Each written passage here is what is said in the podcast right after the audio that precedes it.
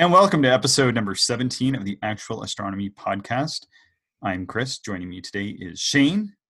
How are you, sir? I'm doing very well. And Shane and I, we are amateur astronomers, and we are basically doing this. Uh, we've done this before, but we have started this up again during the pandemic because we enjoy chatting about astronomy and sharing our love of the night sky and actually looking at the universe ourselves with other people and we just haven't been able to get together for a beer basically this is what we're doing instead. That's right. Yeah yeah. Well and also like you know we both love podcasts and yeah. there's just not a lot of podcasts out there that talk about the actual kind of amateur observing like actually looking through the telescope. There's lots that talk about the history and the science and various other aspects but not many that talk about getting out and doing some observing and, and really that's the niche we're trying to fill here yeah, it's it's a bit of a tight niche. So we're not, uh, you know, we're not looking for the hundred thousand uh, downloads an episode, and we're really happy to see that we're up into the, uh, you know, a couple or a few dozen um, or more now. I guess like some of them are getting up to fifty or sixty uh, downloads per podcast. So it's it's really exciting to see that, and we we thank everybody who is listening, and we hope you enjoy it as much as uh, we've enjoyed doing them. Yeah, yeah. Uh, ditto to all of that. Good stuff. So Shane last week you said, and you have to be honest here. You have to give me your honest opinion.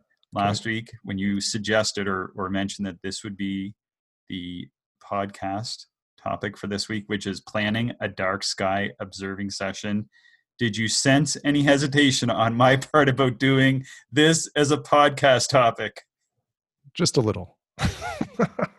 just so, just a little yes. I thought because we weren't recording at that time and i know it's like the end of the it's sort of like the end of the day for us and and and i was like I, I should have explained that a little bit more. So you know i i didn't grow up here and i know here in saskatchewan you all you saskatchewanians you you grew up camping doing all oh, and yes.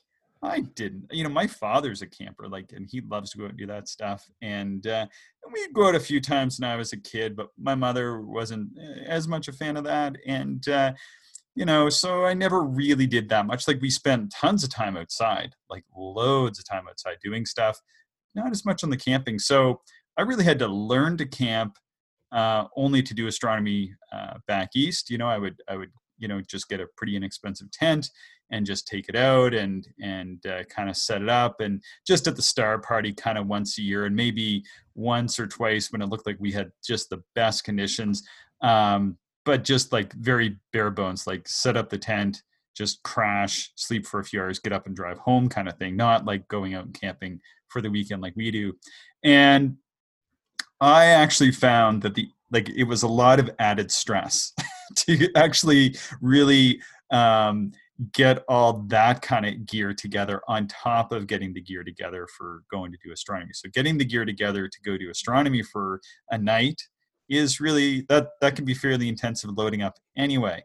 And then adding on all the tents and sleeping stuff and cooking gear like on top of that i found very stressful. Yeah it, well it, it adds a lot to you know your your process of getting ready um, certainly more preparation is required. And you know i think you also have to have a love of the destination yeah. because it's it's more than just astronomy at that point you know there's there's a whole day that you have you know in these destinations. And um you know if you don't like being there or if you don't like that kind of um i guess integration with nature yeah you know it, it, it can be a little too much i suppose yeah and the the other thing and you've really helped me with this you know and like like i said i, I continue to uh, improve my my camping skills, but they'll never be what what they would be if I was somebody who who did really just go out and camp. I don't do that as much. My wife's actually the big camper of the two of us, as you know, but uh, is uh, is the paring down of things and and getting some quality camping gear. Because when I was first doing this out east, I just would get the really low end stuff. And the tents wouldn't breathe well, so you'd wake up damp or too cold, and and I mean, if it was dry, it would be very cold, and you don't have um, the right kind of sleeping gear for for handling that kind of weather. So, I mean, you and I have kind of uh, gone back and forth quite a bit, and I, I, think you've kind of schooled me in some of this, particularly with the buying of of a really good uh, sleeping mat, um, which I I can't thank you enough for. It was very expensive, but um, nothing beats getting a good night's sleep when you're doing this stuff. And then you know, I think that's almost like a topic for for another podcast. Is kind of really the best camping gear for for doing astronomy because we really get it down so that I can almost take all of my camping gear out in one go. I know exactly what I'm taking.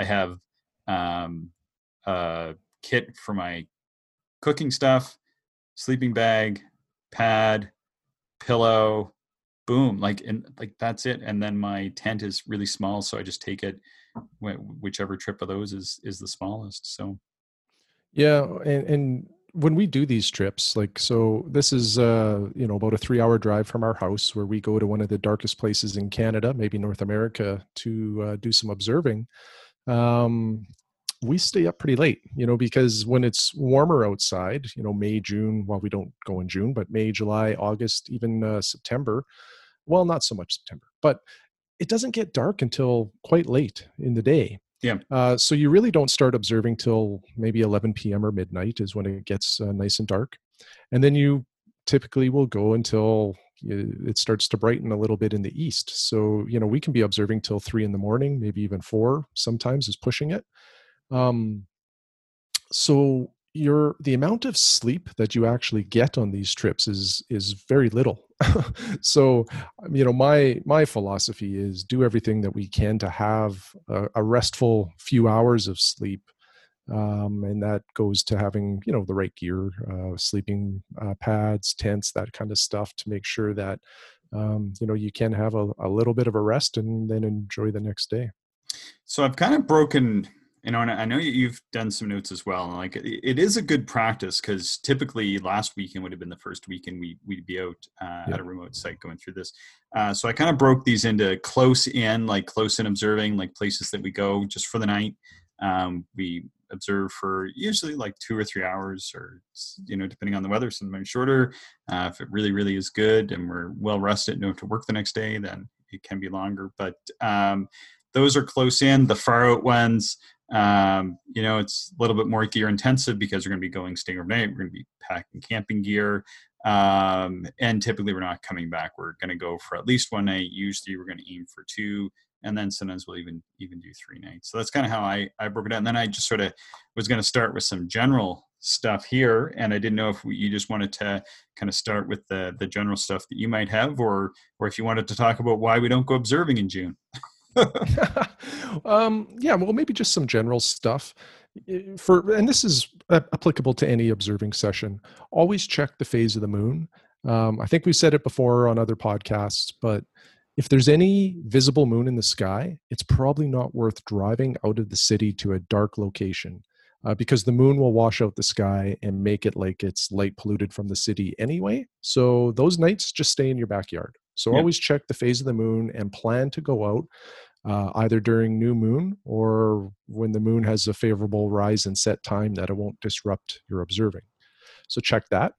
Check your weather forecast. You know, if it's going to be cloudy or windy or maybe too cold, um, you know, those are things that will keep us at home. And, um, uh, you know, if you've got mosquitoes, you know, you got to think about that kind of stuff. Um, and then the other thing I like to mention is, um, you know, this isn't this doesn't necessarily apply to the backyard observing, but anything that where you're traveling is take a look at what the temperature will be while you're observing. And I like to say dress for 15 to 20 degrees centigrade below that temperature. Um, because that's one thing that most people don't um, don't really understand until they do it, and that's when you're standing, uh, not moving, looking through a telescope without a sun or any other sort of heating source. Um, you get cold and once you get you know that kind of chill inside of you that will end your night. You know you'll go home or you'll go into your tent and sleep. And uh, i always like to bring you know a big parka uh, like a winter parka for july observing sometimes because if it's getting down to say plus 10 centigrade uh, i want to dress like it's minus 10 um, and then i know i'll be comfortable yeah, and you know it's a really good point. Um, you know, when I first started doing this, I would just go out and and like my jeans, even in even in the winter, right? And you, it's just the clock is ticking for how long you can actually uh, stay out for. And uh, my first observing partner, uh, uh Graham, uh, he was like, "What are you doing, man? Like, you got to get a pair of you know like lined snow pants to wear when we go out and do this because." I want to go for more than an hour, an hour and a half. Like, and you're kind of wanting to pack it in after an hour because your legs are too cold. You know, just get a pair. So went out to like just Mark's or somewhere like that and got a pair that were on sale and boom, like you you're gonna almost double your observing time. Like you wear the proper um, gear when you go out. Then the other thing is is that, and this is the thing that I've learned is that um, you get cold, and now typically like a lot of this the camping gear is designed for more summer observing, right? Because uh, you're going out in the summer, but when we're out observing and that body temperature drops and you go and get in a tent and a sleeping bag on a sleeping pad that's all designed for summer observing, you don't have that heat. Now, people that are hiking and then they're eating dinner and then hopping into their their tent and and sleeping bag when it's still maybe 12 or 15 degrees out and they haven't chilled off, they're able to kind of warm up that bag and warm up their their tent enough. And you know, they sleep through and get up and they don't know that it went to, I mean, you know, we've seen below zero temperatures uh, all months of the year here now, I think, or close to it. Um, but you know, we don't have that luxury. You know, sometimes we're going to bed and it's one or minus one, or one day it was minus four when I went to bed, and I'm getting into a sleeping bag that, although it's rated for uh, almost that temperature, you're you're at the limit already, but you're getting in, and your body temperature is already starting to drop. You're at like 36 and a half degrees Celsius, and you're going to have a lot of trouble warming that tent and sleeping bag up. Uh, so you need to kind of even uh, bone that stuff up because I think those mats that that we now use that that you found and eventually uh, after I set up my former mat on a on a cactus uh, end up getting uh, those ones are rated for like minus 40 or minus 50 or something like that I think. Yeah, they have a pretty high R value to insulate you from the ground and uh, prevent any convection currents uh, in the in the pad from cooling you off as well. So yeah, they work quite well. Yeah, um, a few other things that I'm going to mention off the top is because I've noticed these are kind of annoyances. Um, is uh, for people to, especially if you're going to be observing with other people, but even if you're observing on your own, is to red out your interior car lights or make sure you know where the off switches are and have them off. Um, and you want to be using red light at night because that uh, has the least amount of impact on your and other people's night vision. And then building on that, make sure you know either a how to turn off your blinky blinky lights on your uh, car alarm system uh, or know how to disable it. Because chances are like you know if you're observing in the places like we are no one's breaking into your car anyway. And it's it's really annoying when people are are showing up and they have like super bright ones now it seems uh, not really sure why that is well and, and that's a great point because it's something that when you're you know in the city and you park your vehicle in your driveway or at a restaurant uh, you don't really notice how bright that light is because there's a million other lights all around you. When you get to a, a place where that's the only light that you see, it's shocking how uh yeah i guess annoying or how bright it is right and you don't it's just an awareness thing that you you know until you see it uh, you, you you might not even think about it and then yeah.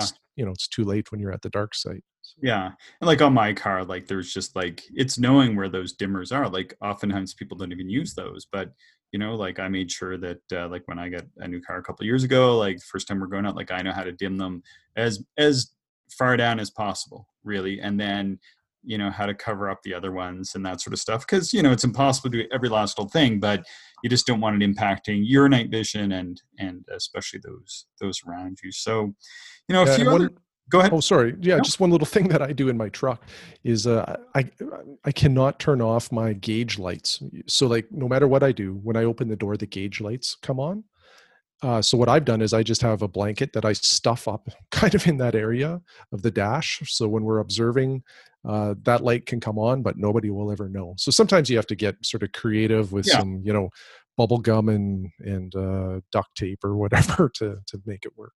Yeah, and that you know that makes makes total sense. It, it's this is easy stuff to mitigate, but if you get out there and you and you don't, you know, it just like like you say, like a towel or a little blanket or whatever it is, grab that, throw that in. You know, it's almost like nothing. But if you don't have that and you get out there and you're like saturating everybody's eyes with white light, you're the least uh, popular observer on the field that night. So yeah, for sure. So some of the other things that, that I have on here, I'm not going to go over every last little thing, but um, one thing that we do, like me and you and Mike, we do this a lot, and people, I, I find people come observing with us, and they're like, "What are you guys doing?" We have all those chairs, mm, mm-hmm, mm-hmm. so we have all these like reclining lawn chairs, and uh, I love these things. So I have one. Uh, this, I'm on my second one now from I think mine's a, an Eddie Bauer similar, but you can buy them from like Tommy Bahama or different places, and they allow you to to recline. They're very low to the ground. like uh, a beach beach chair of some yeah, kind. Yeah, basically, yeah, like a beach chair or like some sort of camping chair. But but these ones actually recline so that you you can kind of get a little bit further back, and then we like to sit in those uh, to use with our binoculars. And then um, you can also kind of straighten them up a bit for just sitting around camp. And they're actually a lot more comfortable than a regular camping chair anyway. And because we're not really getting up and hiking around all day as much, uh, having a more comfortable camping chair uh, I find makes makes for a better uh, weekend experience than just like those fifteen dollar canvas and uh, and metal specials that you get. Those aren't really more comfortable uh, than what than what we want. And they're pretty hard on your back to kind of lean back into. They're not ergonomic. You kind of hunch over in them, so they're really not great for actually doing astronomy out of uh, as much as the ones that we're describing. Yeah, no, totally agree. Um, um, having having a comfy chair, I guess, sounds simple, but uh, I, they're they're you have to have one. It it helps uh, during the day and at night. So some of the things that have really tripped me up um, is those little hex keys, and I have tons of those. You, if you've ever been in my car and you're like, "What? What are all these hex keys?" like, it's because I'm always buying them and losing them in my car, and then I find them and throw them into the dash. Like, there's always like all kinds of little hex keys around. I have like a big set at home and different ones because a lot of the astronomical um, dovetail plates and rings uh, they require the hex keys and i've gotten out to sites before only to realize that oh darn like some of my uh, rings have become loose or once my focuser had become loose and it's really nice to be able to kind of tighten that down when, you, when you're actually in the field or to have uh, some of the other tools that, that you might need for your gear. So whatever you need to uh, to make minor adjustments to the gear or make sure it's secure especially after long trips down bumpy roads uh, definitely something worth bringing you know, that's a great point. Um, I I now do bring a little toolkit with uh, you know a screwdriver and some pliers, just some basics. Yeah. Um, and one time I went observing, and uh, this is when I had a Dobsonian. So I had the lower tube assembly with the primary mirror in its wooden base in the back of an SUV. And this was just going down paved roads. This wasn't even um, on any gravel, uh, but it's a I think about a four hour drive that vibration rattled loose all of my collimation bolts uh, oh no. right out of the the mirror cell like and springs were everywhere and it was such a mess and i didn't have any tools to put it back together. Um, i couldn't use my 12 inch uh, Dobsonian while i was at the dark site yeah. Uh, thank goodness I had brought my little uh, William Optics uh, refractor, so I was able to still get some observing done. Yeah. Um, but you know, it highlights the the point um, that having some tools um, may save you a little bit because there's there's nothing worse than going on an astronomy trip and then not being able to do any astronomy because your gear's not working. That's right. And speaking of being saved, the one thing that although I I was a little bit early on the bringing of the tool bit. Um, speaking of being saved, you were much early on in making sure that uh, we have a good uh, medical kit on hand, and that certainly is something I've had to put my hands into on more than one occasion now. I think. yeah, you know, it's just it's sort of second nature. Whenever I go hiking or fishing or whatever I do outdoors, I, I take a little bit of a first aid kit, and you know, some of this depends too on the remoteness of your destination. Yeah, where we go observing um, you know there's a it's called a rural municipality in our province but it's similar to like a county. And um, there's one gas station in the entire rural municipality where we observe and it's extremely desolate there. So you kind of have to be self-sufficient and when we go down there and make sure we have a, a good first aid kit in case uh, something happens. Yeah no and i, I definitely appreciate that uh, on the two occasions where i inadvertently uh, grabbed a really hot part of my stove um, and having some Tylenol or any kind of antacids or that sort of thing can come in handy uh, to like even just mm-hmm. like when we're going out like to a close insight. I always try to make sure that I have a couple Advil uh, or Tylenol or whatever in the car because sometimes you know you don't think about it like you're you're working or whatever, um, particularly during the week. Maybe I've got a bit of a headache, um, but you're kind of just like whatever. Like if you know regular day, you're not really thinking much about it and I've I've had on more than one occasions, you know, pack up all my gear. I'm driving out, and I'm thinking, man, this headache is now really starting to become like a problem. And then like I get out to the observing site, and I'm like, well, now I just don't like I'm just not feeling good. Like I'm not. Mm-hmm. It's just bad enough. Like you know, I always say like kind of in a way, doing astronomy can be the last thing that you want to do. Like you know, if you're really tired or not well or something, you're like, I just don't want to do it tonight. It has to be fun, right? So, you know, sometimes it's like, oh, like you know that just even taking like one ibuprofen is going to fix you up, but if you don't have it, your night's wrecked. And so after that, I was like, you know what? Just always make sure I've got a couple in the car somewhere. And you know, ever since I've been doing that, I don't think I've even had to take it. So, but it it just really is unfortunate when you get into a situation, or like you get like a little cramp or something. You know, and you, you know taking something like that is gonna gonna fix you right up. So one of the other things that I was thinking about when you kind of put this to me as like really going through everything is and here in Saskatchewan, particularly not where I come from. Where I come from, you want to go camping, you just go, you show up, and you're to get a spot. Not so much here in Saskatchewan. If you're going camping somewhere, uh, for the most part, you're going to be reserving spots, and uh, or sometimes you might have to pay dues to go observing at a at a club site or something like that. So uh, you may have to go through that kind of process too and and people uh, can forget to do that for one reason or another or like for example in the grasslands we have a have a great partnership with the grasslands. So it's really worth our our time and effort to make sure like we know who's coming with us so that we can let the grasslands know. And then sometimes they'll say hey you know if you guys are going to do astronomy we recommend going here tonight because um, there's like a family gathering in this other place and they're probably going to put up lots of lights and be eating dinners late and that kind of thing. So um, it does pay uh, to kind of call ahead and make sure that uh, you're going to be able to to do what you want to do and not interfere with other people or not have them interfere with you as well. Yeah absolutely. Uh, great advice. When when you go out chris do you like to know which objects you plan on looking at that night or do you just show up and start looking at random areas or random objects in the sky so, so like i'm a little bit split on this. Yeah. um so sometimes i won't have a plan i guess is, is what it comes down to like how much planning am i am i putting in?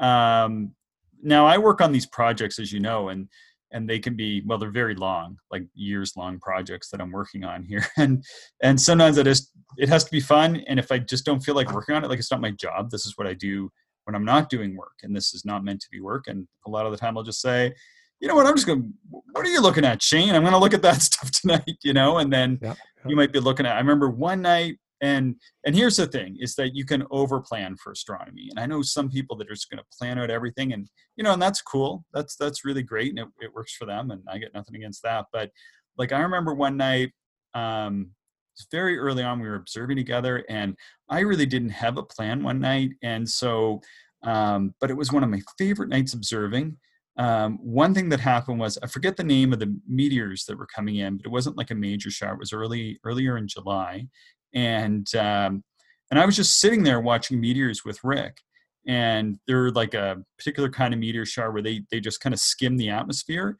And he was, I don't know, I'm not really a meteor observer, but he's like telling me about them because this is what he's doing. And I'm just like tagging along. He's telling me about these meteors and he knew all about them and where they originated from, like the whole history of them. And we're just watching these things come in. It was really, really cool. And then you were, while we were doing this, you were hunting down that uh, what was it like a globular cluster or something in M31 in Andromeda Galaxy? Mm, yeah, yeah, yeah. I think so. Uh, I can't remember which one now, like G28 or something like that. Something like that, or I, for some reason I thought it was G13, but I'm probably just thinking like M13. But, um, but you know, like you were hunting that down. That's something I always wanted to look at. I never really had made a plan to ever see it. You need a little bit bigger telescope, and at the time, that's what you were using. And then you hunted that down. So I kind of went over to you and and we made an observation of that and i just thought wow like that was cool like so that night i had no plans but that was one of my favorite nights observing but then sort of on the flip side last year we went out i had that really you'll remember this i had that really detailed plan and i had that's one of my favorite nights yeah Carry yeah on, yeah exactly so I, i'm not sure if if i scuttled your plans that night or not but i was like you know it'd be really fun to kind of do this together tonight and and i kind of had it all scripted out and then i I wrote it up into the article for the Observer's Handbook, and and I put it out in in that format that I do every year. Um, so, like I said, I, I can kind of go either way. I, I, like to play it a little bit easy. Um, sometimes I have to um, do some observations to produce some of the work that I volunteer to do.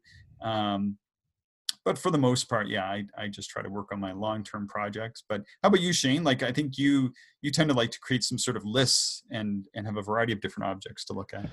Yeah, I used to be really rigid. Like I would, uh, like I completed my Messier quite a while ago, my Messier list, and then started working on a couple of others.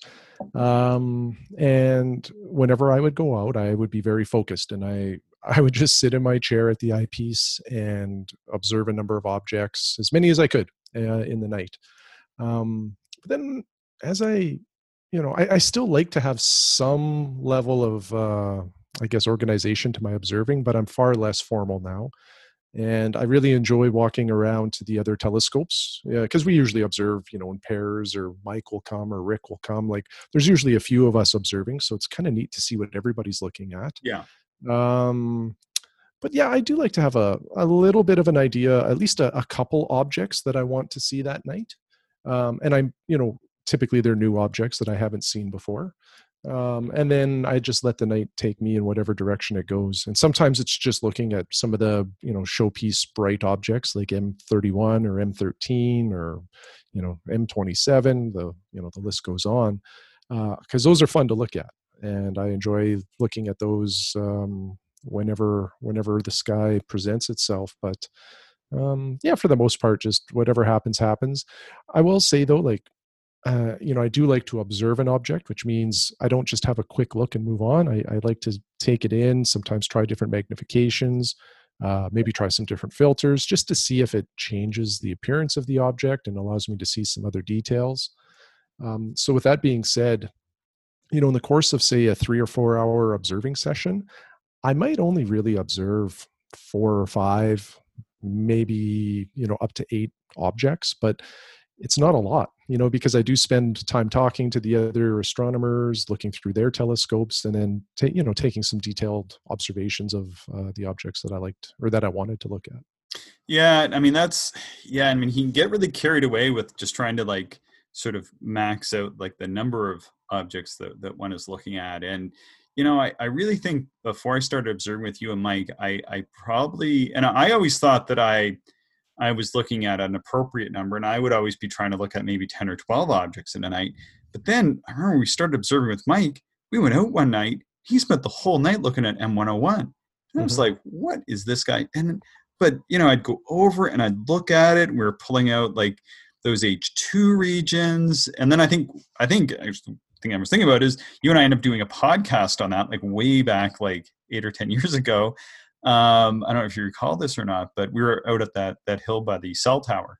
Oh, that was a great night. Yeah. Yeah. But we just looked at, I think we just really looked at, you know, like other than like kind of scanning around a bit on our own, but we spent a long time looking at, uh, I think it was M101 that night or was it 51 i thought it was 51 was it 51 okay maybe yeah because we, we were taking in you're the right. spiral arms yeah, and there might even have been a supernova in there at that time. I think you're right. Yeah now that i yeah it's, it's a long time and i'm just kind of thinking of this sort of off the top of my head while we're chatting here but yeah i'm, I'm certain that you're right that it was m51 i think you're right it was there was a supernova there and i think i think we hunted that down or i hunted that down in my five inch as well and whatever instrument you had i think we all kind of had a look at it but then mike had his uh had his 12 working pretty good at that time we uh had some nice long long views through through that. So so yeah, well that's cool. Well, you know what I find is that when when we're observing close in, and that was like still kind of like a close in uh, session.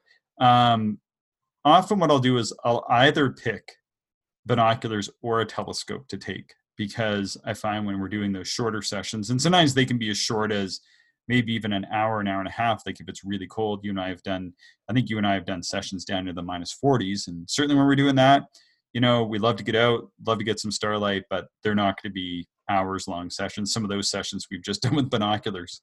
Mm-hmm. Yeah, exactly. Yep and then when we're going somewhere uh, like into the grasslands or we're going to drive really far and do some camping and observing we're taking the binoculars we're taking the telescopes sometimes you're taking your solar telescope to kind of do something during the day taking lots of books you know because we're going to be around during the day it's fun to kind of be reading a book and then kind of think, hey, maybe I'm going to look at this tonight. You know, it's really like you're able to kind of get inspired to look at something and then make a bit of a plan to actually go and, and look at that object. Even it might modify your own uh, uh, personal uh, browsing experience for the evening coming up.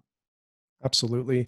You know, and, and one of the things, like outside of the the pristine dark skies of say going to a location like Grasslands National Park in Canada, is um the, the thing or the other thing that I love most about it is we observe until we're barely able to keep our eyes open anymore because we're Yeah. so tired. Yeah. And then we walk six feet over to our tent or you know camping trailer if if, if Mike is uh, you know if that's Mike's uh, uh, sleeping. Abode. Yeah. Um, Thank, I, thankfully, just- he brings that. It's so nice to have that shelter. yeah yeah but it's just so nice to be able to do that and and then wake up the next day and you know have a coffee and, and breakfast and and you know away you go Yeah. um because the thing i hate most about astronomy is when you drive outside of the city uh, and you're coming home that night yeah. you know you kind of have to balance the well i'm not tired now but i better go home now before i'm too tired to drive Yeah. and you know if you're leaving the city you're probably driving about an hour so it's not like it's a short drive Yeah. uh, so I, that's what i love about the tenting aspect is it's just it's so relaxing and you maximize your time observing because you go until it's bedtime Well, the other thing I find is that like like typically I'm okay for for maybe two or or close to three hours of driving, but not quite. And and our nearest spot in the grasslands is is at about that three hour distance.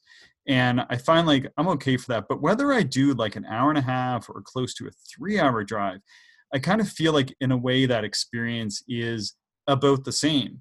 And if I have to go and drive like an hour and a half, I know one of the sites that we used to use was like an hour and a half away. It was an awesome site, but we'd go, we drive that hour and a half, do our observing, and then drive home.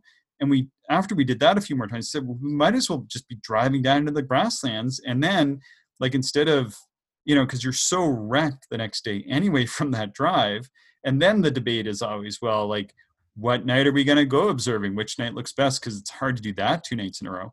But if you go down to the grasslands, well, you're really committing to doing those two nights. And the amount of money that you're spending on gas or just drive time is all neutrally buoyant at that point anyway, because you're sort of one for one. And then it's hard to pick that best night. Like you're bound to pick a lot of the wrong nights, you know? And then yeah, yeah. things can come up too. Like when you and I have it on the calendar, like this is the weekend we're going, then it's on the calendar. Our spouses know we, we have it in the plan and we're all good. Whereas if we're just like saying something like, well, we'll try to get it with that month. Well, some nights we do, some months we don't. And it becomes a little bit more variable and like less, less committed. Yeah, no, that's a great point too, for sure. Um, yeah, it, there's so many things that can come up, particularly the weather. You know, we we start with great intentions and fingers crossed, but often the weather gets in the way. Yeah, I got a couple more things here. So rain gear. Okay. Now, I actually think that I've never really used much in the way of rain gear since I moved here because it doesn't really rain. Like you probably think it rains here, but it doesn't really rain here. Like let me tell you, like it can rain, but I remember even um, on nights where I drove down to grasslands in the rain, it actually typically cleared up. And I've had a few rainy nights there, but I think maybe three or four in the uh, 10 years I've been doing this here. And in Nova Scotia, where I'm from, you'd be lucky to only have three or four that year when you're out doing this, right? So right, right. if I was doing this the way uh, we do it here. One piece of equipment um, that I mentioned, this sounds like sort of a strange thing, but I found this was a real game changer with my observing. Now, sometimes I'll take it when we're going uh, nearby, but oftentimes I'll just sort of observe out of my back seat or whatever. Um, but if we're going out to dark skies, I take a little table with me for Mm. for my uh, observing gear, like my eyepieces and everything, because I do have a tray on my telescope. But you know, we've got a lot of stuff. It's nice to have a little table to put your stuff out on, and then you know, it's handy to have to to cook on because sometimes it's hard to get out of the wind. So sometimes you can find like a little spot. Uh, behind a building or make a little spot behind your vehicle to use and then you're not trying to cook in your car and you know i've cooked in the cars and cooked on tailgates and all kinds of things in the past so uh, having that little observing table or just a little table that you can pick up for 30 or 20 bucks at uh, at a hardware store, or whatever, that is super handy. I find anyway. Yeah, for sure. You know, and, and obviously when what we're talking about, just some general car camping principles apply. But you know, we put a little bit of an astronomy twist on this because um yeah it's you'll probably bring a camping table for your grill or whatever but yeah. we use the tables all night for star charts eyepieces filters you know they become a real important accessory for us. Yeah you kind of do have to also like I, I do bring a few more wapes with me so i like if i'm using it for my cooking uh, you know like i tend to make a pretty big mess when i cook. I'm not i'm not like a really good camper like you guys are. Um so i'm like waping it down after i do that and kind of letting it dry a bit um, and then using it at night. So I'm not getting like chilly in my observing books and stuff like that. Yeah, that's probably a good idea. the one thing I'll take, so if, if I'm observing close in, typically I'll take maybe a pencil or two for my sketching. And mm-hmm. usually what I do is I sharpen them up. I might take an eraser, but it's it's very, very, very bare bones. Um, and then just a small pad. But if we're going out somewhere far, usually what I'll do is I'll bring like uh, maybe five or six pencils, my eraser, my blending stump, because sometimes I'll actually do some observing at night. And then, you know, I, I do field observation notes um, and like a study. So it's very rough. And like I was sharing that other image with you uh, early this morning. And and they're rough. Like I think it gets the message across, like the detail is captured, but I'm not really focused on making a good circle. I'm just focused on making notes. And I think they're rough they're they're too rough. But I can kind of clean them up during during the day, and sometimes I might do that. And then I know like sometimes like you're sort of the astrophotographer, so you might uh, bring a camera mm-hmm. with you. For example, when we go out and do those sessions versus the sessions in close, you will bring a camera once in a while. But if we're out there doing some observing, you've gone out and taken some great Milky Way shots. Yeah, you know, it, it it's a great point. Like I, I, certainly add a little complexity to my packing, but when we do go a little further, I take a little more gear because we're there longer. But also, there's just uh, you know I want to make sure that I'm taking full advantage of the trip. Um, and usually what i'll do if i'm doing some astrophotography like that is one night i will dedicate myself to just doing visual astronomy mm-hmm. so the camera will not come out because you're dealing with lights like with the finder you know at the back the little screen um, so it's hard to keep your night vision uh, preserved while doing the photography business. So then if uh, if i'm bringing the camera night two then or, or you know the night that has kind of the the most marginal seeing conditions that's the night when i will do the astrophotography and mm. you know very light visual observing. In fact sometimes those nights i won't even put out a telescope. I'll just come to your guys' telescopes and see what you're looking at well i remember one night um, you know when we used to camp in, in the backyard of the of the old visitor center there yeah. and the night was pretty marginal and i think everybody went to bed and you were like well i'm just gonna stay up and just do some shots. I think you were trying to like work something out. And then the aurora really kicked up, and you got some really beautiful aurora shots. Yeah, uh, that's that's the, one of the neat things with the camera. Like, there's even been some nights where uh, we look to the north and we're wondering if that is aurora starting to brighten up. And if you take just like a five second exposure, you'll know right away whether there's aurora there because it'll it'll be very uh, evident in the picture um, and it can come out of nowhere. Uh, there's there's forecasts that attempt to tell you if the aurora will be bright or not, or or even existent. Um, but they're highly, you know, I don't know what their reliability is, but um, we've had crazy aurora when there's not been any aurora forecast, right. so you never know what you'll get into. Well, it's so dark down there. Like typically, if it's sort of quote unquote aurora season, we've often we've often seen aurora there on most nights because you know for those that know what a limiting magnitude of of seven sky is um it's it's like well into the sevens there for the mm-hmm. faintness of the stars that you can see and as such there there's typically almost always some sort of aurora going on in the north uh, especially uh, you know in that in that springtime sky it seems and so typically once it's dark enough we will see some glow uh, to the north, which was very strange when I first moved here and I saw that because I knew this was one of the darkest places uh, on the earth, and and I saw this glow. I'm like, what's going on? There must be light pollution. They're like, there's no cities up that way at all until you get to like the North Pole. Like there's just nothing in that direction. And it turns out that yeah, it's it's the aurora. So I just got like a couple more things here that I sort of had on my list that we didn't really touch on. Um, oh yeah, bring your medications. Like if people have medications to take and you're going really far, uh, make sure you take your medications. And uh, let's see, uh, caffeinated beverages. Like I know you're a tea drinker, I'm more of a coffee drinker. And the one thing that that I found, which was a game changer, and I found this by watching camping videos because I'm not really a camper, is to uh, get those Starbucks instant coffees, which I think actually are pretty decent coffees as it is. Um, I'm typically someone that grinds my own coffee in the morning and makes coffee in a French press. So that's sort of my background. Um, these aren't as good as that, but the Starbucks, uh, especially the French roast instant coffee, they're like a little tube. So you boil your water, uh, or you throw that in your cup, boil your water, and throw your water in hot water on top of that, and you give it a stir. And and it's I think it's especially camping. I think it's good enough. Um, you know, I know Mike will bring his uh, his little grinder and really make us up some stuff. So, you know, I got to say that if I ever do really feel like I want some good coffee, then usually there is some good coffee on hand.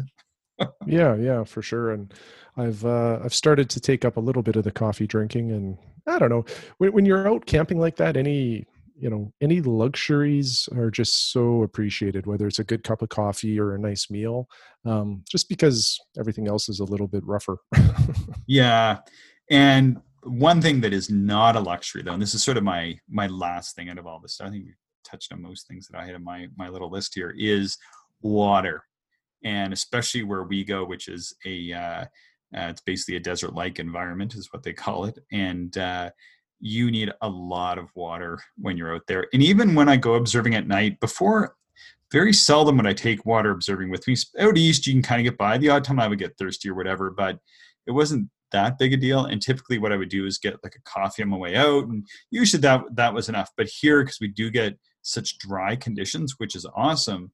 Um, but I always take water with me when we're going observing. Even if we're just going out a short ways here, I'll at least take half a liter or a liter of water with me just in my water bottle because uh, you can get so dry that you're like i'm just so thirsty. I gotta go home. Like i've had that before here which never quite experienced before moving out.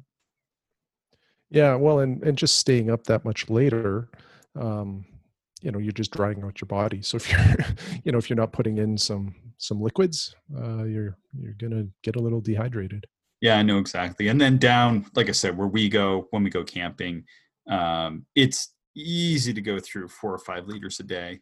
I find. Oh yeah, yeah, quite easy for sure. No problem at all. Yep. So, which is ridiculous because even if I'm home, I know I know that what I drink there in two days is probably equivalent to you know what I possibly might might drink at home in you know 10 or 15 days because i will just i could just sit down there and drink water all day. I remember i took a flat of water down there and just i was just drinking constant water down there um, especially that time i went down it was 46 celsius when you bailed on me but yeah that was a little warm. That was so hot that you couldn't sleep on the ground anyway. Um, but yeah so that's kind of that's kind of my list. This is sort of like more or less like we didn't really touch on it exactly. I mean bring your red flashlights too. Like never forget those. Um yeah that's kind yeah. of that's pretty much what i have. Yeah the maybe the the only other thing that i'll add into this because uh, we've covered everything on my list too is um where like again where we go it's a very beautiful place during the day as well as at night and we stay up very late observing and i think you and i have both made the mistake of doing like big grand like 5 to 10 to 12 kilometer hikes during oh, the day yeah. to see the landscape and it's wonderful and i loved yeah. it but then when it came time for astronomy uh, I was in bed by midnight, and yeah. I was so tired I didn't enjoy any of the time even leading up to that. Yeah. Um, so you really have to pick your ditch, I think, on these trips. And and now what we do is we basically sit in chairs all day, and you know we socialize and we read some books and we try to have a nap. But it's all about the astronomy. Yeah. And uh, if we try to fit in anything else, it really um, kind of jeopardizes, I think, the enjoyment of the actual astronomy because you're just too tired to do it. Yeah, I remember. Yeah, exactly. My very first time down there, I had, you know, because it's when we were just getting going and and the park itself was really just getting going and so i had arranged like a 6 or 7 a.m hike and and my wife and I went, and it was amazing. And the park interpreter came, and and Joanna, and she, you know, took us on this hike that we never could have done on our own. And and the park staff are awesome. And I've certainly done other hikes with the park staff since, and they are well worth it in the grasslands to arrange with the park staff. Like that is worth. I forget what they charge, but it's it's not very much, uh, seven or eight dollars or whatever it is. Well, well worth it. But if you do go and do that and you're planning to do astronomy, it's just not gonna. You're just it's it's hard hiking. It's uh, it's not impossible hiking, but you're exerting yourself and yeah, you're right. You're just not going to be doing much astronomy. And I remember the first time I went down, I did that hike. And then that night when we were kind of on to do the public show, uh, you're just so wiped out, just so wiped out. But uh, yeah, ill, ill advised to to try to do too much during the day when you're really there to to do the astronomy. Yeah, exactly. My my you know what I do now is uh, go back to the park during full moon. and then I, you know, I, I I can do all of the things I want to do in the park during the daytime and I'm not really there for astronomy. You know, I'm there just to enjoy the park. Right, exactly. And you know, there's nothing wrong with that. Like sometimes, you know, uh, I know we've observed with other people that uh, they get down there, they do one night, that's their astronomy night, and the next day they get up and they're going to go do all this hiking and all this stuff. And certainly, um, you know, some people will split it up like that, and that's great. You know, it's great mm-hmm. that they're able to go and and enjoy the park for for all that it offers. And, and over time, you know, because we've been going down there so much anyway, we often have those nights where eh, it's not looking like it's going to be a good night, but we committed to being here all weekend anyway. So today, go for that hike, or yeah, you know, do whatever, and uh, go for that drive around, and then. Um, you know if that night ends up good well we can do some astronomy but you know if if it's not looking good anyway well we might as well you know enjoy our time down here because it is such a such a beautiful place so. Yeah for sure. Cool. Very good. Well anything else to add to this podcast Shane? that's all i have my friend. So we're going to wrap episode number 17 well we're coming up on 20 it's pretty exciting. Yeah yeah. Well thanks everybody for listening. Excellent. And thank, thank you chris. Thanks so much shane. All right we'll talk to you soon. See you